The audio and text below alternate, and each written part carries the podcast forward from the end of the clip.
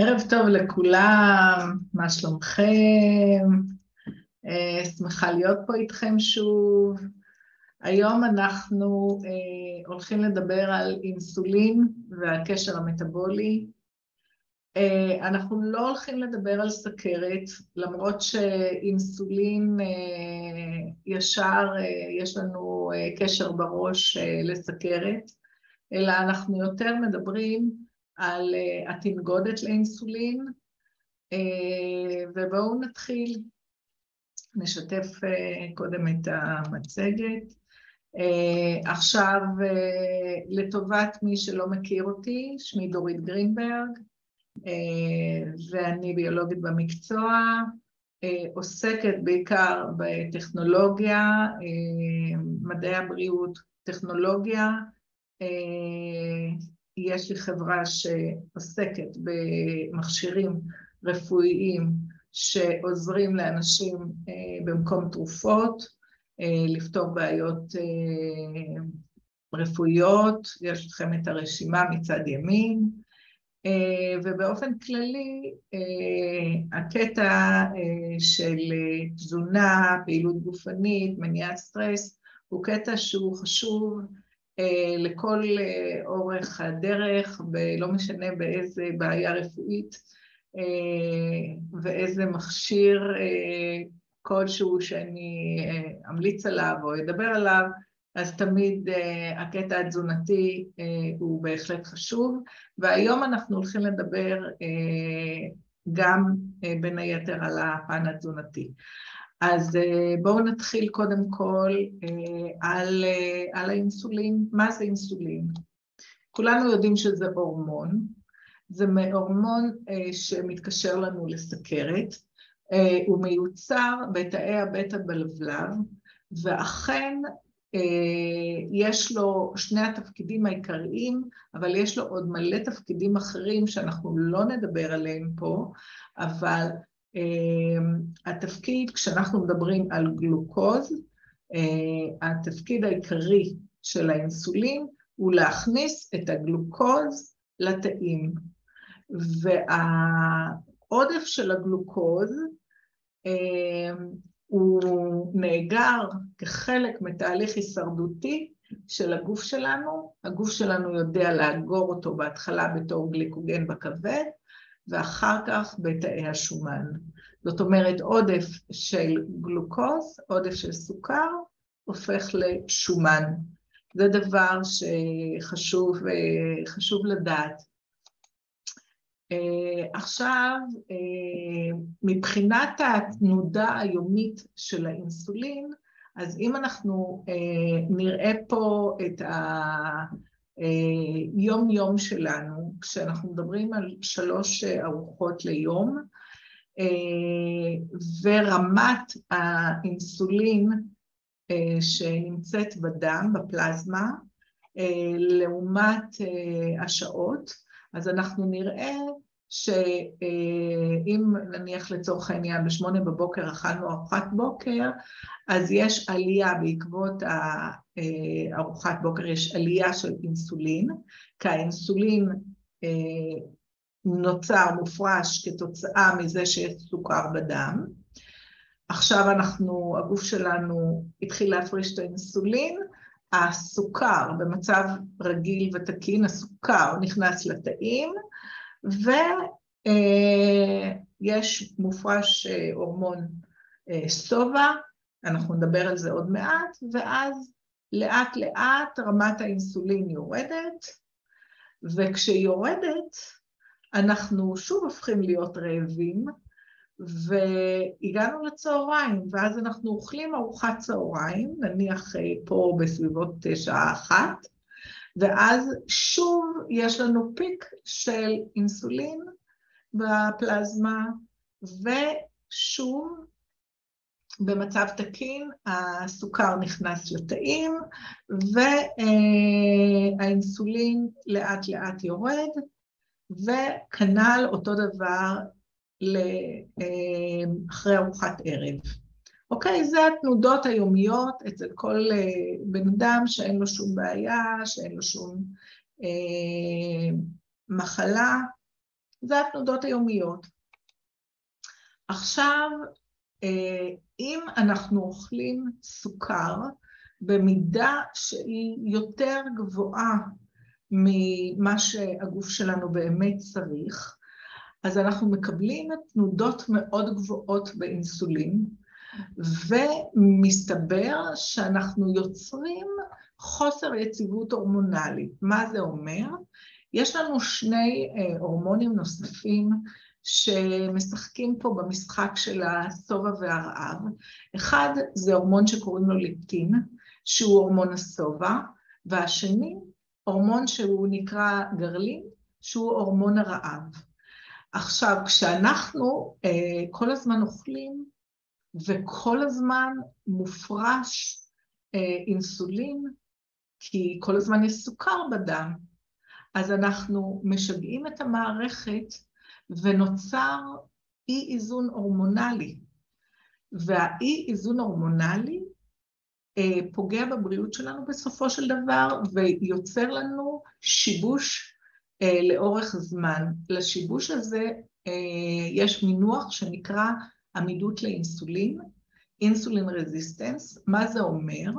שהגוף מתחיל כבר, הוא כבר לא מאמין כביכול במרכאות לאינסולין, והוא מתחיל לא, לא להתייחס להכנסת הסוכר מה, מהדם אל התאים, כי יש יותר מדי סוכר ויותר מדי סוכר ויותר מדי סוכר, זה כבר לא מכניס את זה בצורה יעילה לתאים, ואז נוצרת לנו למעשה אה, תנגודת אה, לאינסולין. עכשיו, מצב של סכרת, אה, ואני מדברת על סכרת טייפ 2, סוג 2, זה מצב באמת ש... הסוכר נאסף בגלל העמידות לאינסולין, הסוכר נאסף בדם, אה, הרמה שלו בדם עולה, ובו זמנית התאים רעבים ולא מקבלים סוכר, כי האינסולין לא יכול לפעול ולא יכול להכניס את הסוכר לתוך התאים.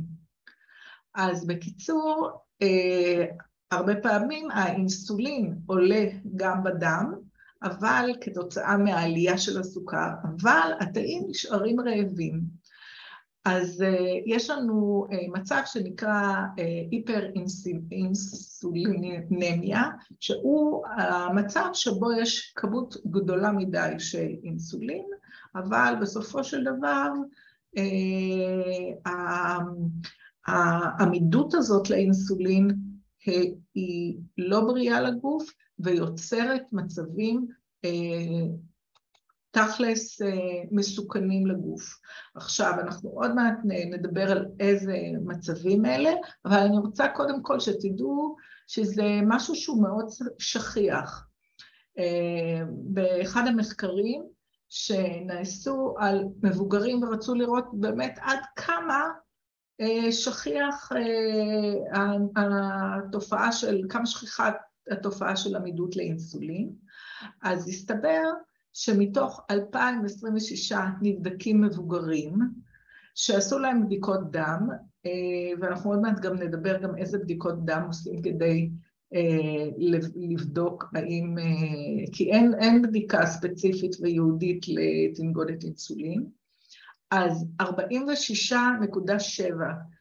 כלומר קרוב לחצי מהאנשים מהאוכלוסייה, יש לה עמידות לאינסולין. אחד יפתח מזה אה, סימפטום אחד, השני יפתח סימפטום אחר. אנחנו כבר נדבר גם איזה סימפטומים יכולים להתפתח. עכשיו, בדקו דווקא במחקר ישראלי, אה, בכתב העת, שזה פורסם כתב העת International Journal of Obesity, אז בדקו ילדים, 256 ילדים ומתבגרים, שיש להם כבר השמנה, ובקרב 81.2 אחוז הסתבר שיש להם תנגודת לאינסולין. זאת אומרת, אה, על כל ההשלכות של השמנה, השמנת יתר. זאת אומרת, אחד הדברים שחשוב אה, לטפל באוכלוסייה זה גם אה, בנושא של תנגודת לאינסולין, כדי למנוע בעיות שנוצרות בעקבות התנגודת. אז בואו נראה איזה בעיות ואיזה סיבוכים יכולים לנבוע כתוצאה מעמידות לאינסולין. אז קודם כל זה השמנת יתר. הדבר השני זה מה שדיברנו בהרצאה הקודמת, הכבד השומני, שגם כן נובע מתנגודת לאינסולין. כשיש יותר מדי סוכר, מתחילים להיווצר טריגליצרידים, והטריגליצרידים זה למעשה שומן שנוצר מפחמימות, וגם הכבד, אם אנחנו מדברים כבד שומני, זה שמעל 5 עד 10 אחוז מהמשקל שלו הוא שומן. אותו דבר גם לחץ דם נובע מעמידות לאינסולין, סכרת type 2, אגב, ככה אחד האפשרויות לדעת האם יש סכרת type 1 או סכרת type 2, זה העמידות לאינסולין, כי סכרת, מי שיש לו סכרת type 1, אז זה סכרת שהוא חייב לקחת אינסולין, ולמעשה הוא לא יכול לרפא מהסכרת, להבדיל מסכרת טייפ 2, שבהחלט ניתנת לריפוי. אנחנו גם נדבר מה יכול לרפא אותה עוד מעט. עכשיו, הדבר הנוסף זה בעיות מוחיות. אז זה מתחיל מערפול מוחי, זאת אומרת שלפעמים או ברח לי המילה, ברח לי קצת היכולת או הכושר של הריכוז והזיכרון נפגע טיפונת, ואז מרגישים, זה נקרא fog, brain fog, כאילו סוג של ערפול מוחי. ויכול להגיע גם בהחלט לדימנציה ולאלצהיימר. עמידות לאינסולין יכולה לפגוע גם במערכת הרבייה, אם אנחנו מדברים על אימפוטנציה אצל גברים, או פוריות אצל נשים. כמובן, מחלות לב וכלי דם. גם הם ברוב המקרים נובעים מעמידות לאינסולין. אז יש פה מגוון בעיות לא פשוטות, שאנחנו יודעים שכשהן נוצרות, קשה להתמודד איתן, ואנחנו רואים שכולם, הסיבה שלהם היא עמידות לאינסולין. ואם אנחנו מפרקים את עומק הסיבה, זה צריכת יתר של פחמימות. אז עכשיו אנחנו רוצים לבדוק איך אנחנו יכולים לדעת או לאבחן שיש לנו עמידות לאינסולין. אין לנו בדיקה ספציפית שבודקת עמידות לאינסולין, עדיין. אבל כן יש כמה דברים שיכולים לעזור לנו. קודם כל יש בדיקה שנקראת המוגלובין A1C.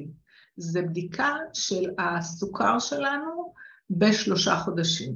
עכשיו, למה לא מספיקה בדיקה שעושים, נניח שקמים בבוקר, בדיקת סוכר בדם בצום? מכיוון שהסוכר שלנו, יש לו תנודות לאורך היום, הסוכר בדם, יש לו תנודות לאורך היום, ולפעמים אנחנו יכולים לעשות את הבדיקה והסוכר יהיה תקין, ואז לקראת ערב, שאנחנו לצורך העניין נניח אוכלים יותר, פתאום יש קפיצה של הסוכר יותר מהנורמל. לכן, אם אנחנו רוצים באמת לדעת את המצב של הגוף שלנו מבחינת הסוכר, רמת הסוכר, אז משתמשים בבדיקה שנקראת המוגלובין A1C, שאפשר לעשות אותה בכל קופת חולים, והיא בדיקה שנותנת לנו את הרמה של סוכר, סוכר מסוכרר, ההמוגלובין המסוכרר בדם, של שלושה חודשים רמת האינדיקציה של כמה סוכר היה. והיא צריכה להיות בין 4 ל-5.7. עכשיו, אה, הבדיקה הנוספת היא בדיקה שפחות נותנים אותה בקופות חולים, אה, אה, אבל מן הסתם אפשר לנסות לבקש. זאת רמת אינסולין בדם. הבדיקה הזאת כן מלמדת אותנו אם יש לנו רמה גבוהה מדי של אינסולין בדם, שיכול להיות שאנחנו מדברים פה על מצב של אינסולין רזיסטנס, של תנגודת לאינסולין. עכשיו, דבר נוסף שהוא אופייני לאנשים אה, עם אה, תנגודת אינסולין, זו השמנה בטנית. לפעמים אתם רואים אה, השמנה, שאפילו ש, שבן אדם עם גוף רזה ורק בטן לא פרופורציונלית לגוף, אז זה איזשהו ממש מרקר שאתה רואה, שאתה מבין שיש פה תנגודת לאינסולין. אמ, ויש כאלה שיש להם השמנה בכל הגוף, כולל השמנה בטנית, שזה גם יכול להיות אה, כמובן אה, כתוצאה מתנגודת אה, לאינסולין. כמובן רמה של טריגליצרידים גבוהה יכולה לרמוז שיש לנו פה תנגודת לאינסולין, והרבה פעמים מצבי עייפות ושינה שהיא לא איכותית. אמ, עכשיו, מה, מה אפשר לעשות כדי לצאת מהמעגל הזה? אז מי שהכניס אותנו למעגל הזה זה ה, אה, למעשה הפחמימה, העודף פחמימות שאנחנו אוכלים. ומי שיוציא אותנו זה שאנחנו לא ניקח פחמימות, לא אה, נאכל פחמימות. וזה הדרך היחידה שאפשר לצאת מהמעגל המטבולי של אה, תנגודת לאינסולין. עכשיו, איך עושים את זה? ישנם קודם כל אה, תזונה, אה, אני מניחה שעכשיו זה הפך להיות די טרנדי, אני מניחה ששמעתם על תזונה קטוגנית.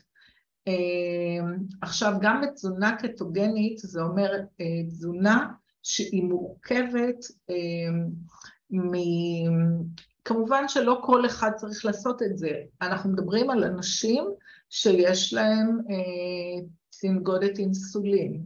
כאילו, אם סתם בן אדם לבריאות טובה, לא בהכרח שתזונה קטוגנית זה משהו שהוא צריך לעשות, אלא אנשים שיש להם אה, בעיה בתנגודת אה, לאינסולין, או כל אחת מה, מהמחלות או הבעיות שנוצרת בעקבות התנגודת הזאת. אז אה, אה, מה זה תזונה קטוגנית? עכשיו, תזונה קטוגנית זה תזונה שמבוססת על שומנים. הגוף שלנו יודע לקבל את האנרגיה שלו משתי מקורות, או מפחמימות או משומנים. עכשיו, הגוף מאוד אוהב לקבל את האנרגיה מפחמימות, הכי קל לו לפרק את הפחמימות כדי לקבל את האנרגיה. ולכן, מתי שיהיה פחמימות בגוף, הוא תמיד יעדיף לפרק את האנרגיה מפחמימות. אה, בעוד אה, שאנחנו, המטרה שלנו כדי להוריד את ה... כאילו לשבור את המעגל הזה ש... של לאכול, אה, אה, לאכול פחמימות, אה, האינסולין עולה, עוד פעם אנחנו, אמ, האינסולין יורד, אנחנו עוד פעם מופרש הורמון הרעב, ועוד פעם אנחנו אוכלים כדי לשבור את המעגל הזה, אז אנחנו פשוט צריכים לדאוג, כמו שאמרנו קודם, שלא יהיו תנודות גדולות באינסולין, שהאינסולין לא יעלה יותר מדי. אז זאת אומרת שאנחנו חייבים לדאוג שלא יהיה אה, עלייה, אה, לא לאכול פחמימות, או, או לאכול, תלוי כמובן כל אחד במצב שלו, או לאכול פחמימות בצורה מאוד מאוד מוגבלת, כדי שהאינסולין לא יעלה. עכשיו, אה, תזונה קטוגנית, יש כל מיני ורסיות. יש אנשים שבאמת אוכלים, אה, וזה מפליא שזה עובד, כי אנחנו שנים שנים הרגילו אותנו שאנחנו, אה, ששומן זה לא טוב, ששומן זה לא בריא. והיום אנחנו יודעים שזה לא נכון. פעם היו, או לא פעם, עדיין, הם מוציאים את השומן מהאוכל ואז עושים מוצרי דיאט, ואנחנו חשבנו שאנחנו אוכלים מוצר שהוא בריא והוא טוב לנו, ואז מסתבר שרוב המוצרי דיאט, אומנם מוציאים מהם את השומן, אבל הם כבר פחות, הם מעובדים והם פחות בריאים, ובמקום לעשות לנו תועלת, הם עושים לנו נזק. אז אנחנו רוצים את, את השומנים, אבל השומנים הבריאים בתוך האוכל שלנו. הגוף שלנו זקוק לשומנים, כי מהשומנים הוא מקבל אנרגיה. אבל מה זה נקרא שומנים בריאים? Uh, נכון שיש... Uh, תזונה קטוגנית שמורכבת מבשר אדום מלא שומני, ועדיין אם יעשו אותה כי תהיה ירידה מן הסתם במשקל, כי הגוף יתרגל לאכול על כאילו להביא את האנרגיה מהשומן ולא מהפחמימות, אז תהיה עדיין ירידה במשקל, אבל לא, לא לכל בן אדם זה מתאים, והרבה פעמים אה, העדפה היא תהיה לתזונה קטוגנית בריאה. זאת אומרת שהשומן שהשתמשו אה, באוכל הוא שומן בריא, כמו שאתם רואים פה. אה, ביצים, שהיום אנחנו יודעים ש... אה, פעם פחדו שזה מעלה את הכולסטרול וזה, היום אנחנו יודעים שלהפך ביצה היא מכילה המון אה, רכיבים ומוצרים שהגוף אה, זקוק להם והיא לא מעלה את, ה, את הכולסטרול. רואים פה סלמון ואבוקדו, זה מוצרים שהם כביכול שמנים, יש בהם שומן, אבל השומן הוא שומן בריא. אז הדבר הראשון שכדי לצאת מהמעגל המטבולי אה, של האינסולין רזיסטנס זה לעבור לתזונה אה, או דלת פחמימות למי שזה לא, שהוא לא במצב חמור, או ממש תזונה קטוגנית בריאה למי שהמצב הוא יותר אה, אקוטי. עכשיו, ומי שלא יודע איך עושים את זה, מה עושים את זה, אז אה, אפשר אה, להיעזר בספרים. יש פה שתי ספרים של אה, הסבר על תזונה קטוגנית של נטורפטית ומישהי שנותנת מתכונים נהדרים. במקרה אני מכירה אותן, שתי נשים אה, רונית ורונית, שהוציאו ספר נפלא, גם אותו דבר אה, אה, רונית שעושה את הבישולים, הוציאה גם ספר על, על שוקולדים, איך עושים ממתקים או מתוקים משוקולד, אבל שהם ללא גלוטן וללא סוכר, כדי שאפשר יהיה גם ליהנות מאוכל טוב, אבל בלי הפחמימות. אז זה דבר אחד שצריך לדעת, שאם רוצים לצאת מהמצב הזה של אינסולין רזיסטנס, אז לעבור לתזונה קטוגנית. הדבר השני שחשוב לעשות הוא מה שנקרא צום לסירוגין. זאת אומרת, לא לאכול אה, על פני כל היום, אלא לתת לגוף מצב שבו האינסולין יורד בכמות, אה, למספר אה, מאוד נמוך, אה, ואיך עושים את זה?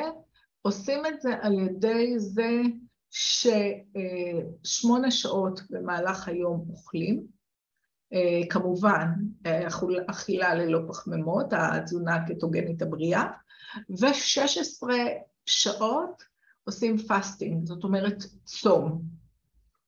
איך עושים את זה? אה, ישנם שתי גרסאות, יש כאלה שמוותרים על ארוחת בוקר, ואז החל מארוחת הלילה ועד לארוחת הצהריים למחרת, הם לא אוכלים, ויש כאלה שעושים אה, ארוחת הצהריים מהארוחה האחרונה, ועד למחרת בבוקר לא אוכלים שום דבר. אז אה, פחות או יותר בשני המקרים האלה יש לנו 16 שעות של פסטינג, של צום, ובשעות האלה שיש צום, האינסולין יורד לרמה כזאת שלמעשה אה, עוזר לגוף להתמודד עם העמידות לאינסולין, ולאט לאט משפר את המצב של העמידות לאינסולין. אז אה, אה, אלה הדברים שצריך לעשות קודם כל כדי לשבור את המעגל הזה. עכשיו, היות ובכל פרי, כל ירק, אה, יש גם סוכר,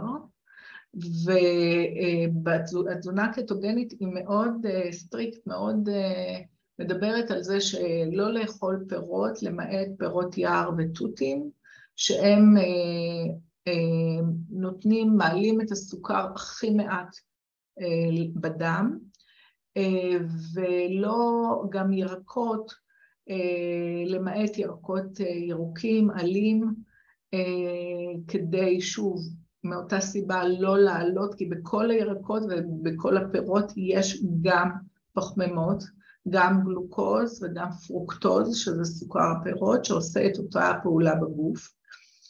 אבל אנחנו כן צריכים אה, ויטמינים ומינרלים, אה, וכן אה, יכולים ליהנות מתזונה אה, טובה של ירקות ופירות שיחזקו את המערכת החיסון שלנו, אז לכן אה, כן אה, יש אה, צורך לקחת השלמ, השלמות תזונתיות, וכן אני ממליצה לשלב מה שנקרא את הג'וס פלאס, שזה קפסולות של למעשה 30 ירקות ופירות, שהם נקטפו במצב הבשל שלהם, זאת אומרת שיש במקסימום ויטמינים ומינרלים, והם לא רוססו ולכן אין לנו סכנה להכניס לגוף שלנו אה, רעלים. אה, כשמצד ימין אנחנו רואים את הסגול, שזה פירות יער, שפירות יער זה סופר פוד, שבאמת נותן לנו בוסט עם כמות מאוד יפה של ויטמינים ומינרלים. יש לנו את האמצעי הירוק, שאלה אה, ירקות, ששוב, כמו שאמרתי, אה, לא רוססו ומכילים את המירב של הוויטמינים והמינרלים. אה, אותו דבר אה, מצד שמאל האדום זה פירות. שוב, השלישייה הזאת, בדרך כלל נהוג לקחת אותה שתי טבליות ליום מכל סוג, כדי לקבל את הכמות הבסיסית אה, הטובה אה, לאורח חיים אה, נכון ובריא. עכשיו, מי שעושה את התזונה הקטוגנית, צריך לדעת שהיתרון בשימוש בפורמולות האלה, בקפסולות האלה, שהן לא מכילות אה, סוכר. אה, ולכן אה, אין סכנה שאנחנו נפגע בפעילות אה, אה, שאנחנו רוצים, אה, הקטוזיס כדי להוריד את, ה, את הסוכר אה, והפחמימות מהתזונה שלנו. אז אני מקווה שאנחנו, רגע, אני אפסיק את השיתוף. אני מקווה שעזרתי, ובואו נבדוק אם יש שאלות. אמ, אוקיי, קטוגנית טוב, אבל מה עם אה, בעלי הכולסטרול? שאלה מצוינת. נכון שבעבר כל הזמן אמרו כולסטרול, לא, אה, לא, סוכ... לא אה, לקחת שום דבר שהוא קשור לשומן. זה נכון לשומן שאנחנו מטגנים, אה, שזה עדיין לא בריא, אה, אבל מה שיכול להוריד שומן זה רק שומן. זאת אומרת, תעשו, בואו בוא, בוא ניקח אה, צלחת שומנית שאנחנו רוצים אה, לרחוץ אותה, אוקיי?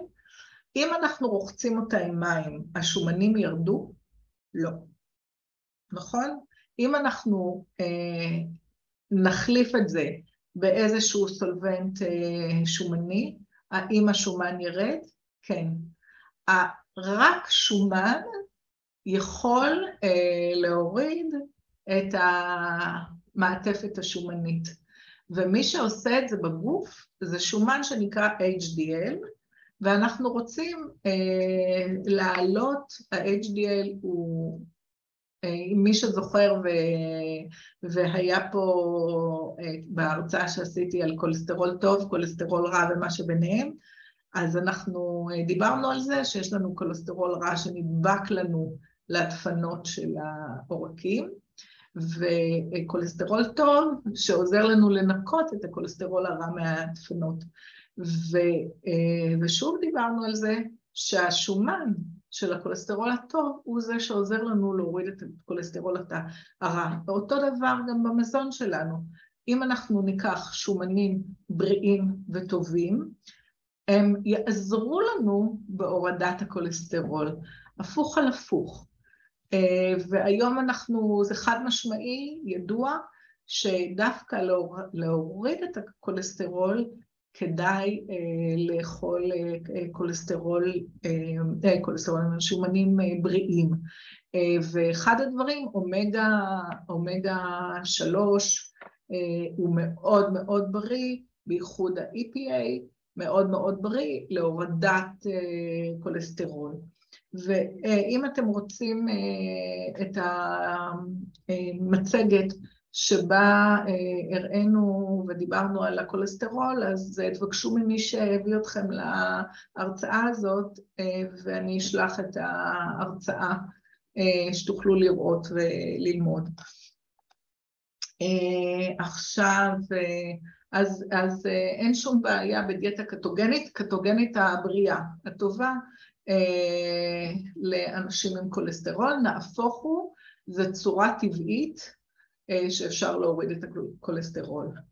אה, הזום רק לחולי ומתמודדי סכרת? לא, בכלל הסכרת זה רק אחד הבעיות שיכולות להיווצר מתנגודת לאינסולין, ואנחנו כדי לפתור את שורש הבעיה שיצרה את הסכרת, אה, או יצרה את הלחץ דם, או יצרה את הכבד השומני, זה הכל נוצר מבעיה אחת, אה, עודף של פחמימות. אז, אה, אז זה, סכרת רק סוג אחד של בעיות שנוצרו מאינסולין רזיסטנס. הקפסולות האדומות טובות לסוכרתיים, אין, אין אה, רמה גבוהה של סוכר בתוך הקפסולות ואפשר כן אה, לקחת. אה, הקפסולות נחשבות, אה, זה לילך כתבה. אוקיי, אז לילך ענתה לך פה. בהחלט, בהחלט אפשר לקחת את, ה, את הקפסולות ולא רק. שזה יעזור לגוף להפעיל נכון יותר את מערכת החיסון. ושכחתי לציין גם, כן להוסיף, אה, לבדוק ויטמין D, זה בהחלט חשוב, ואם צריך, גם להוסיף ויטמין D. זאת אומרת, אה, אם אנחנו רוצים מערכת חיסון טובה, אז הקפסולות נהדר, אה, אבל תבדקו גם ויטמין D, ואם אין ויטמין D, אז לקחת טיפות, אה, טיפות עדיפות על פני הכדורים.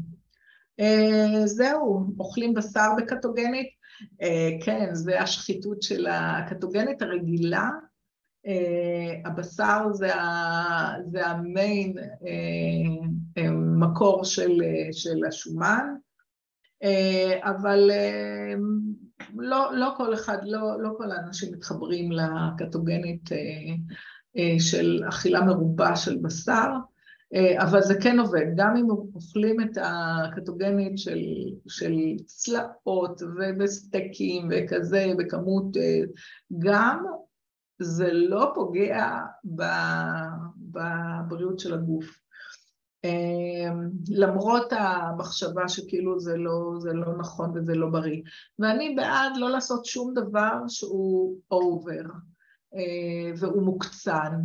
אז אה, גם פה, כשעושים את הקטוגנית, שהיא לדעתי הדיאטה הכי טובה, לא רק לדעתי, היום כל המחקרים מראים את זה, אז גם פה אה, לבחור את השומנים היותר נכונים.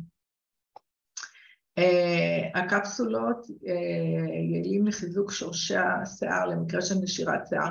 כן, הרבה פעמים נשירת שיער uh, היא סימפטום למשהו לא תקין שקורה בגוף, לחוסרים, ואז אם אנחנו לוקחים את הקפסולות, אה, ממלאים את החוסרים, בין אם זה אבץ, בין אם זה ויטמין C, אה, בין אם זה ויטמין E, בין אם זה סלניום, אלה הדברים שהשיער שלנו צריך לצמיחה שלו, אז אה, אם אנחנו מקבלים את זה מהקפסולות, אז אנחנו פותרים את הבעיה של הנשירת שיער. בדרך כלל את הקפסולות על הבוקר, האם גם את הפירות, כשלקחה רמת סוכר עלתה. מה זאת אומרת, את הקפסולות של הפירות, לא הבנתי את השאלה, אתי. את, אה, אפשר לפתוח לך את הזה, תשאלי את השאלה, כי לא הבנתי את ה... אה, הרמה של הסוכר עלתה בעקבות הלקיחה של הקפסולות? זאת הכוונה? אתי, את איתנו? טוב, אה, לא אמור, אה, זה לא אמור להעלות את רמת הסוכר, הקפסולות. אז כנראה שגם עשו איזה שינוי תזונתי. ויטמין D של מי ממליצה, יש כל מיני ויטמינים D שהם טובים, רק עדיף הטיפות, יש על בסיס מימי, יש על בסיס של שומן. אני אישית מעדיפה לקחת את הבסיס של מימי, ולקחת אה, מינימום אלף. וזהו. מה זה אי אפשר לפתוח? לא הבנתי. אה, אוקיי, אז אם יש עוד שאלות, אז אה, אני אשמח, ואם לא, אז אה, אני מאחלת לילה טוב לכולם. ומי שרוצה את הג'וס פלאס יכול לפנות לאחד מה... למי שהזמין, לאחד המשווקים, מישהו הזמין אותו להקשיב להרצאה הזאת, ומאחלת לכולם חיים בריאים ומאושרים, ושיהיה שנה טובה. ביי.